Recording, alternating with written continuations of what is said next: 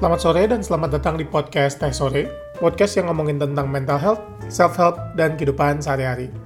Uh, pertama-tama gue mau bilang sorry dulu, gue jadi mulai bulan ini nggak bakal upload tiap hari lagi, kayak bulan kemarin, karena menurut gue terlalu singkat uh, waktu yang gue punya buat nyiapin episodenya juga kayak gue pressure juga kayak buat bikin episode tiap hari dan kontennya jadi lama-lama kadang ya kadang oke okay, kadang nggak jelas tapi ya mostly emang nggak jelas anyway.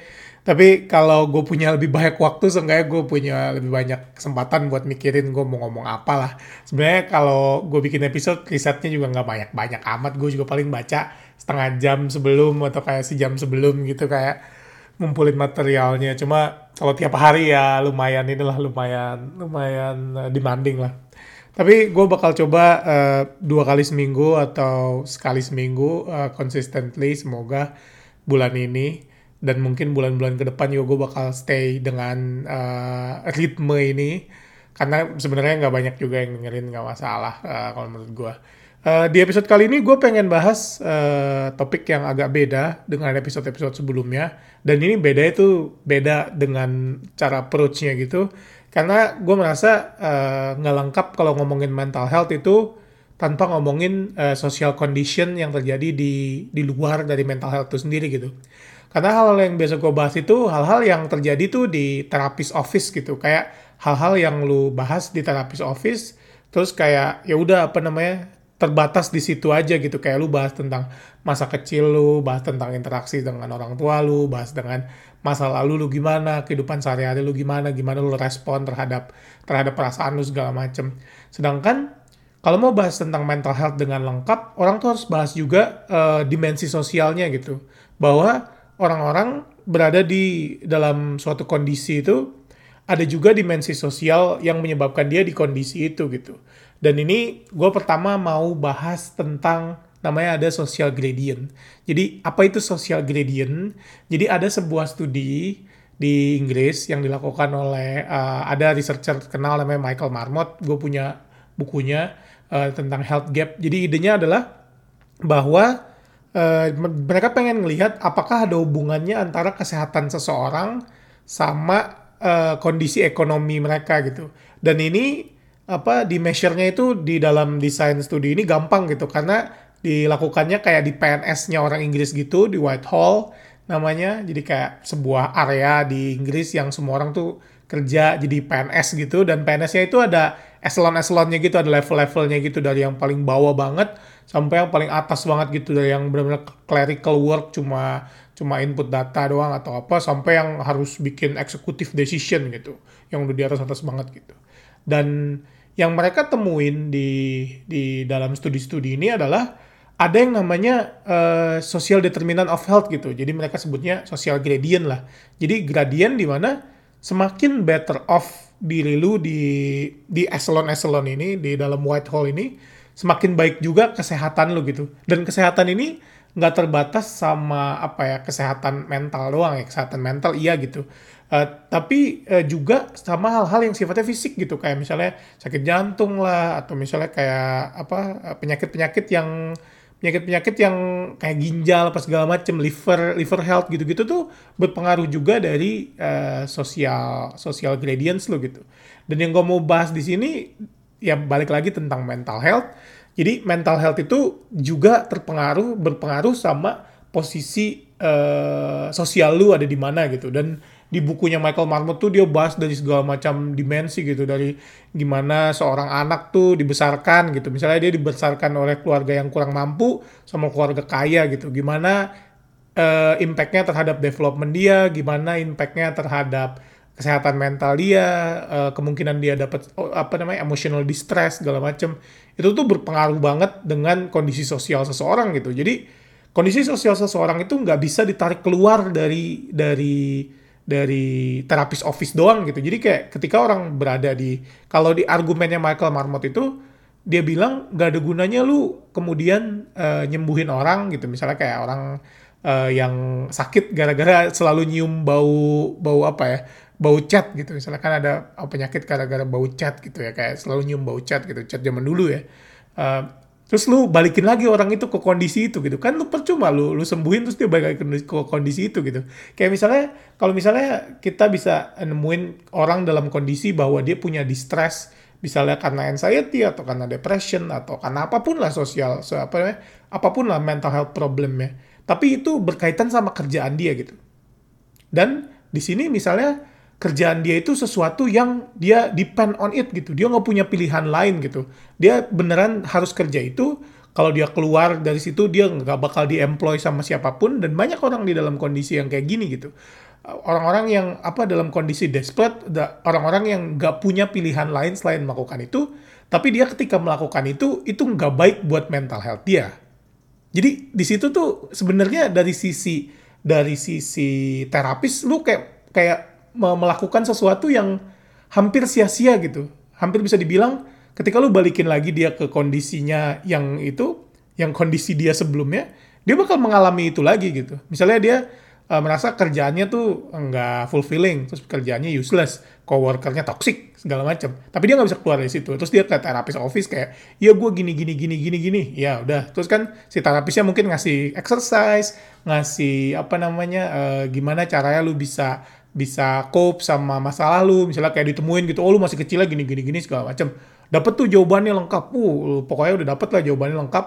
Uh, si orang ini bisa lebih baik gitu. In a short term biasanya tapi in a long term dia balik lagi ke tempat kerjaannya. Ketemu lagi sama coworker yang toxic terus dia apa namanya makan yang gak sehat terus dia misalnya dibayarnya rendah banget ada masalah sama bosnya segala macam balik lagi ke kondisi sebelumnya. Dan ini yang kemudian uh, menurut gue ketika uh, seseorang bahas tentang mental health tapi nggak ngelihat kondisi sosial seseorang itu gimana itu tuh nggak lengkap gitu. Uh, apa it doesn't it doesn't draw the whole picture gitu. Ada hal yang missing dari sana.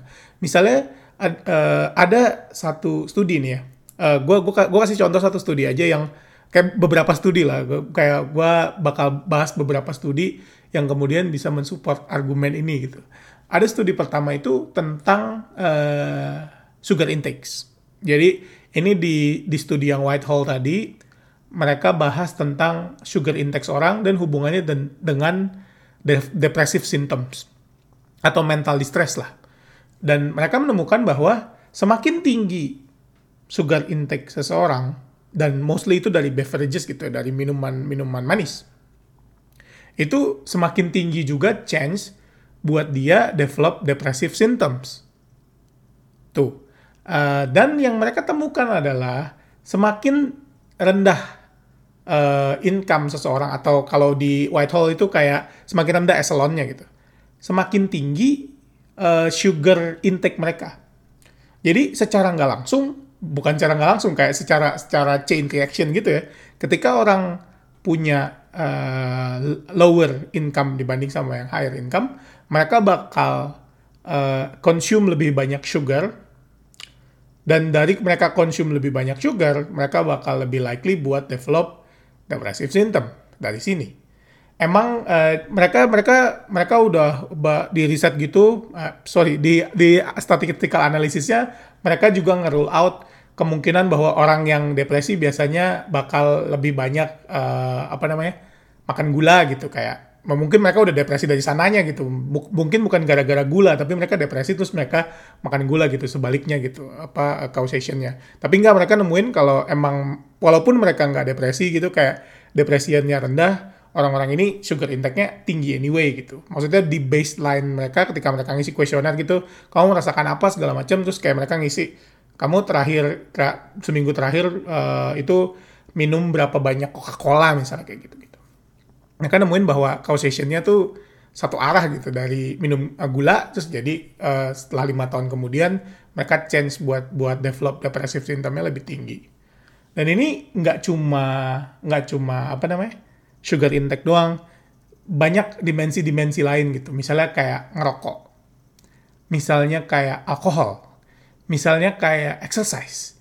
Misalnya kayak makan makanan sehat gitu kayak makan buah makan sayur gitu instead of makan makanan processed food ya orang-orang yang yang di apa namanya di dalam kondisi apa namanya uh, lower income gitu biasanya karena mereka juga satu nggak punya waktu buat prep makanan gitu ya Terus sama mereka mikir makanan tuh bukan tentang health benefit atau mereka nyari hidup sehatnya. Mereka mikirnya kayak cost benefit masalah kenyangnya gitu loh. Kayak gue pengen beli makanan yang gue tuh nggak perlu buang-buang makanan gitu loh. Jadi gue bakal beli makanan yang bakal maximize kekenyangan gue gitu loh. Kayak dan meminimize costnya gue gitu loh.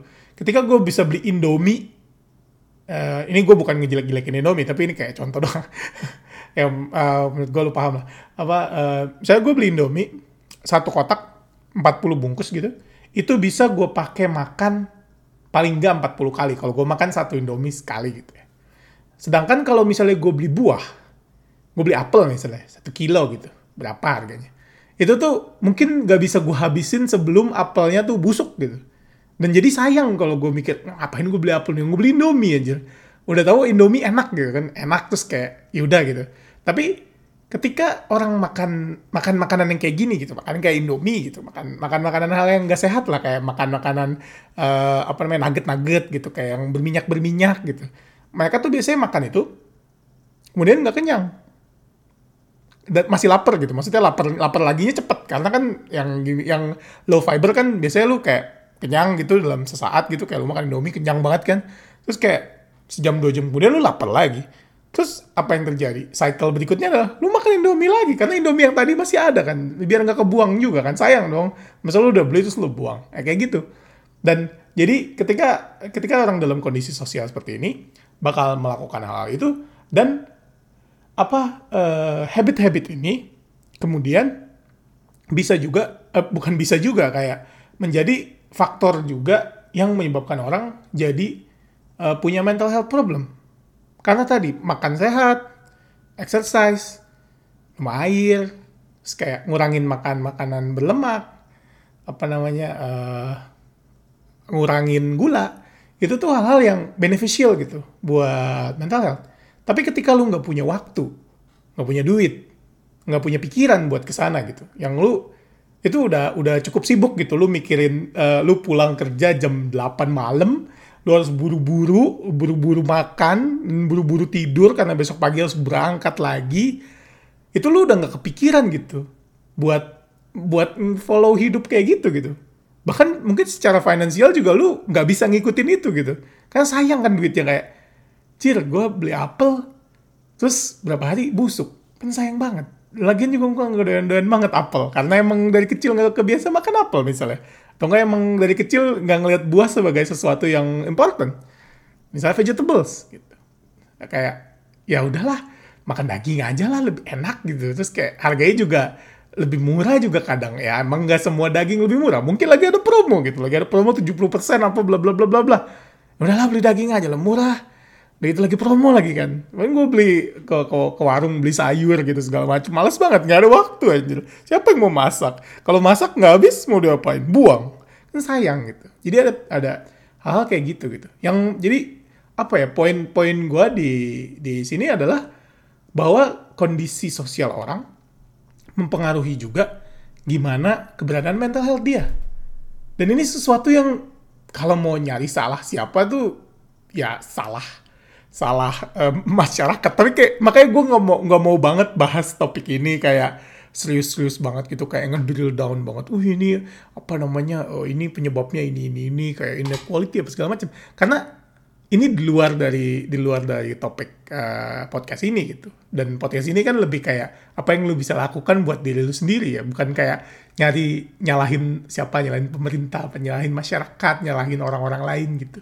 Bukan di, bukan gitu gitu poin apa namanya bukan itu poin-poin podcast ini. Tapi uh, eh, gue nyampein hal-hal ini adalah cuma buat biar kita sama-sama aware bahwa uh, kondisi diri kita diri kita secara mental health diri kita secara keseluruhan ya mau kesehatan badan juga itu tuh banyak dipengaruhi dengan kondisi sosial kita jadi lebih semakin baik kondisi sosial kita, semakin baik semah, cenderung semakin lebih baik juga kondisi kita gitu. Tapi bukan berarti ketika orang berada di posisi yang tinggi banget kayak tajir melintir apa nauzubillah lah, kayak kaya banget gitu.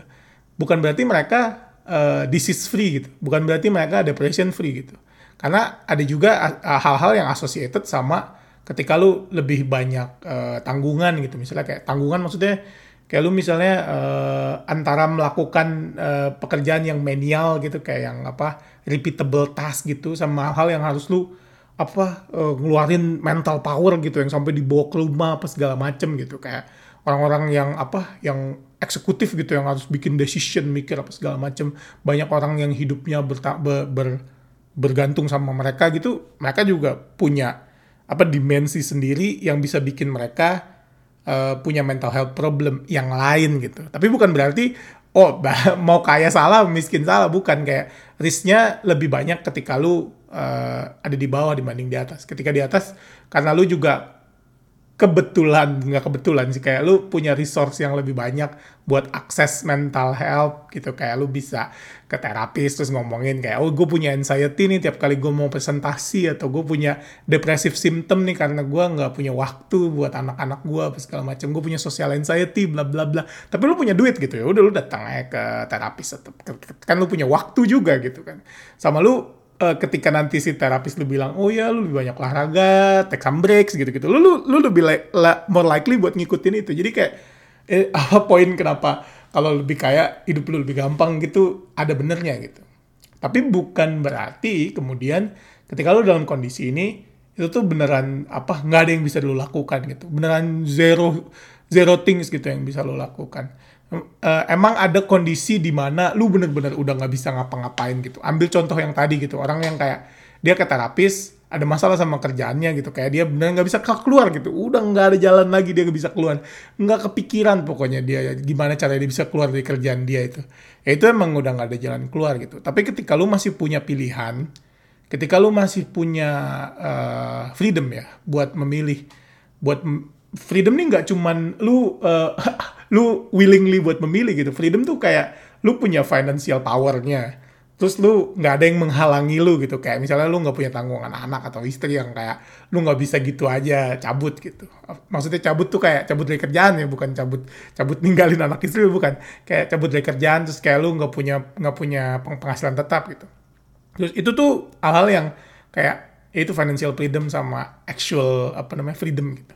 Ketika lu terlepas dari itu gitu. Atau lu bisa mencari bantuan. Nggak banyak orang sih yang bisa cari bantuan ke orang tuanya atau kayak ke ke orang yang terdekatnya gitu. Tapi ketika lu bisa cari bantuan dan lu bisa cari jalan gimana caranya lu bisa ngikutin apa namanya habit-habit baru lu ini ketika lu identify apa masalah lu ketika lu bisa mencari uh, solusi untuk mencari bantuan gitu. Misalnya ketemu terapis lah. Misalnya apa namanya uh, cari support group lah gabung apa namanya uh, grup terapi lah apa segala macam atau misalnya uh, gabung apa any kind lah kalau lu punya addiction ada grup terapi buat eh, sorry grup support grup buat addiction lah segala macam. Jadi ketika lu bisa recognize masalah lu dan lu apa punya aktif apa ya aktif role buat buat mengetahui masalah lu ini dan mencoba se seminimal mungkin gitu seminimal mungkin buat buat menjadi lebih baik gitu. Karena itu apa tadi kan itu kan unconscious apa unconscious uh, unconsciously ketika lu dalam kondisi yang sulit ya lu itu bakal milih pilihan-pilihan yang uh, kayak tadi misalnya lu kayak nggak punya waktu buat exercise karena lu pulang udah terlalu capek terlalu banyak pikiran lu harus ngurus ngurus anak lu harus uh, apa namanya harus di di rumah terus kayak udah terlalu malam lu harus harus udah terlalu capek besok besok ada kerjaan lagi. Kayak misalnya lu harus berjibaku sama macet lu harus berjibaku sama sama ngantri apalah segala macem. Ketika lu ketika lu di dalam kondisi itu lu benar-benar nggak punya waktu gitu buat exercise.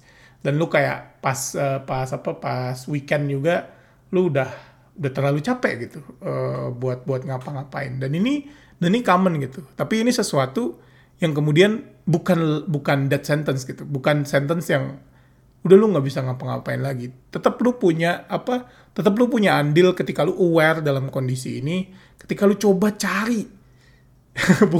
Gue gue jadi kayak motivator gitu ya. Ketika lu coba cari gitu lima menit cari 10 menit gitu di dalam hidup lu. Kadang kadang gue juga kayak uh, merasa ada kondisi-kondisi di mana gue tuh udah nggak punya lagi waktu gitu buat melakukan hal-hal yang gue suka gitu atau hal-hal yang kayak atau hal-hal yang bisa bisa membuat diri gue lebih baik gitu. Tapi kadang gue lihat lagi sih gue banyak spend waktu gue buat main game gitu atau buka-buka IG gitu buka-buka sosial media gitu. Bukannya itu kayak 100% useless gitu kayak ya itu mungkin memang 100% useless gitu. Tapi kan lu kayak mencoba refreshing lah di situ. Tapi kan itu refreshing sesuatu yang uh, nanti gue bahas deh kayak hubungannya sama teknologi kenapa itu ada ada apa namanya di mana sisi buruknya gitu tapi lu mungkin udah tahu juga lah kayak apa namanya feedback loop gitu-gitu kayak lu ngeliat ngeliat TikTok terus kayak swipe swipe swipe swipe nggak ada habis-habisnya dan itu apa namanya bikin mental health lu lebih buruk gitu.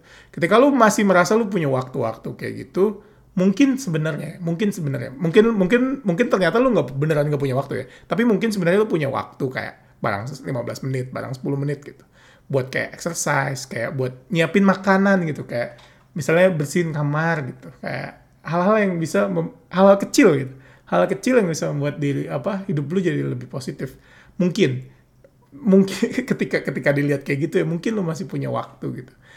Mulai dari hal-hal yang kecil aja gitu. Dan, ini kayak bukan kemudian gue uh, kayak ngajarin atau misalnya kayak ayo ini kayak apa namanya toxic positivity gitu. Bukan. Kayak gue lebih uh, melihatnya kayak sebuah reality bahwa ketika lu melakukan hal ini tadi uh, by apa by the virtue of science itu mem emang membuat uh, kesehatan lu nggak cuma mental health doang tapi juga kesehatan fisik beneran gitu.